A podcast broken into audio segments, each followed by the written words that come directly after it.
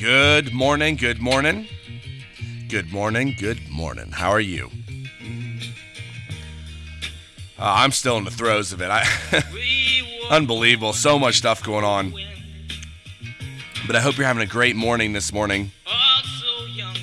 I was reading Colossians, and again, Colossians, it just keeps your life in perspective. What you what you set your mind on and what you think about and the things you deem important, it, it all kind of controls your life. And when you set your heart and your mind on God and and the relationship and and what we're supposed to do, you can get peace and have an expectation of future good every day.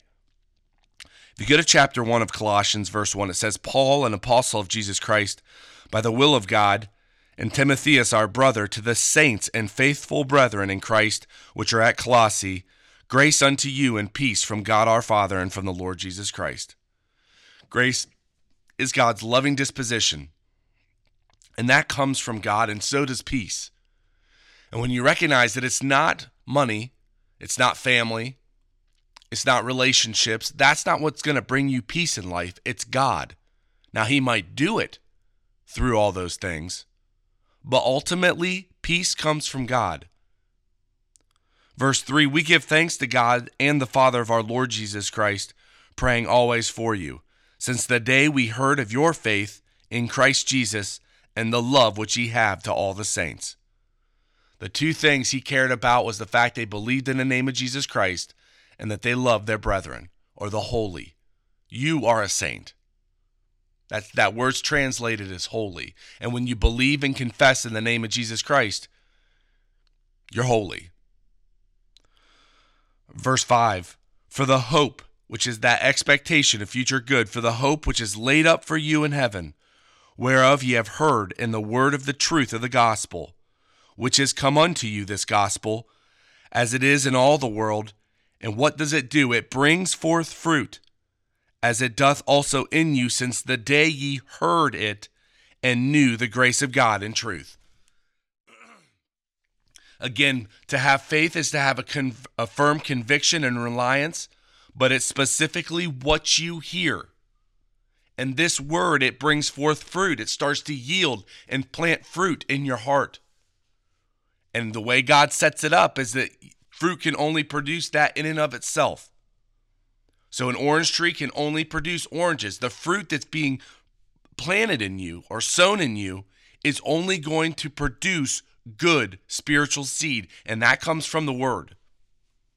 It's when you hear and have conviction in the word and what God says about himself and everything. Verse 7 as ye also learned of Eph- I think it's Epaphras, our dear fellow servant, who is a faithful minister of Christ, who also declared unto us your love in the Spirit. For this cause also, since the day we heard it, do not cease to pray for you, and desire that ye might be filled with the knowledge, and that's being acquainted with. That word is epignosis. It's that ye might be filled with the knowledge or the epignosis, that relationship of his will in all wisdom and spiritual understanding.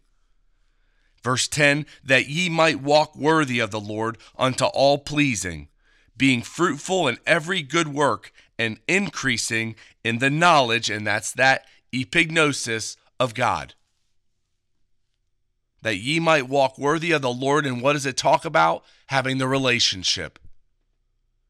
Because when you have that relationship, everything you do you have reverential awe to God. And He will make whatever He's planted in you grow. Verse 11 strengthened with all inherent power or might, according to His glorious power. And all of it is with motion to the patient endurance and long suffering with joyfulness. We're all going to go through struggle. All of us but he fills us with the, his inherent might that we can have patience and be slow to anger and enjoy that time. How do you take pressure on? Can you let it go? Can you go to God and actually let it go?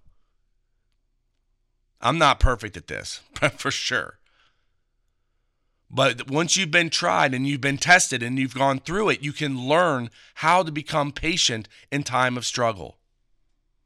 And finally, giving thanks unto the Father, which hath made us meet, or enabled, or made us efficient to be partakers or sharing in the inheritance of the saints in the light.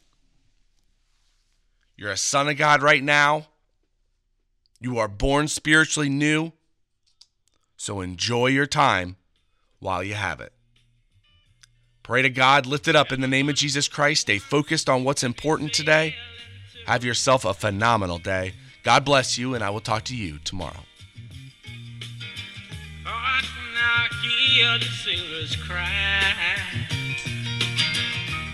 Smell the sea and feel the sky.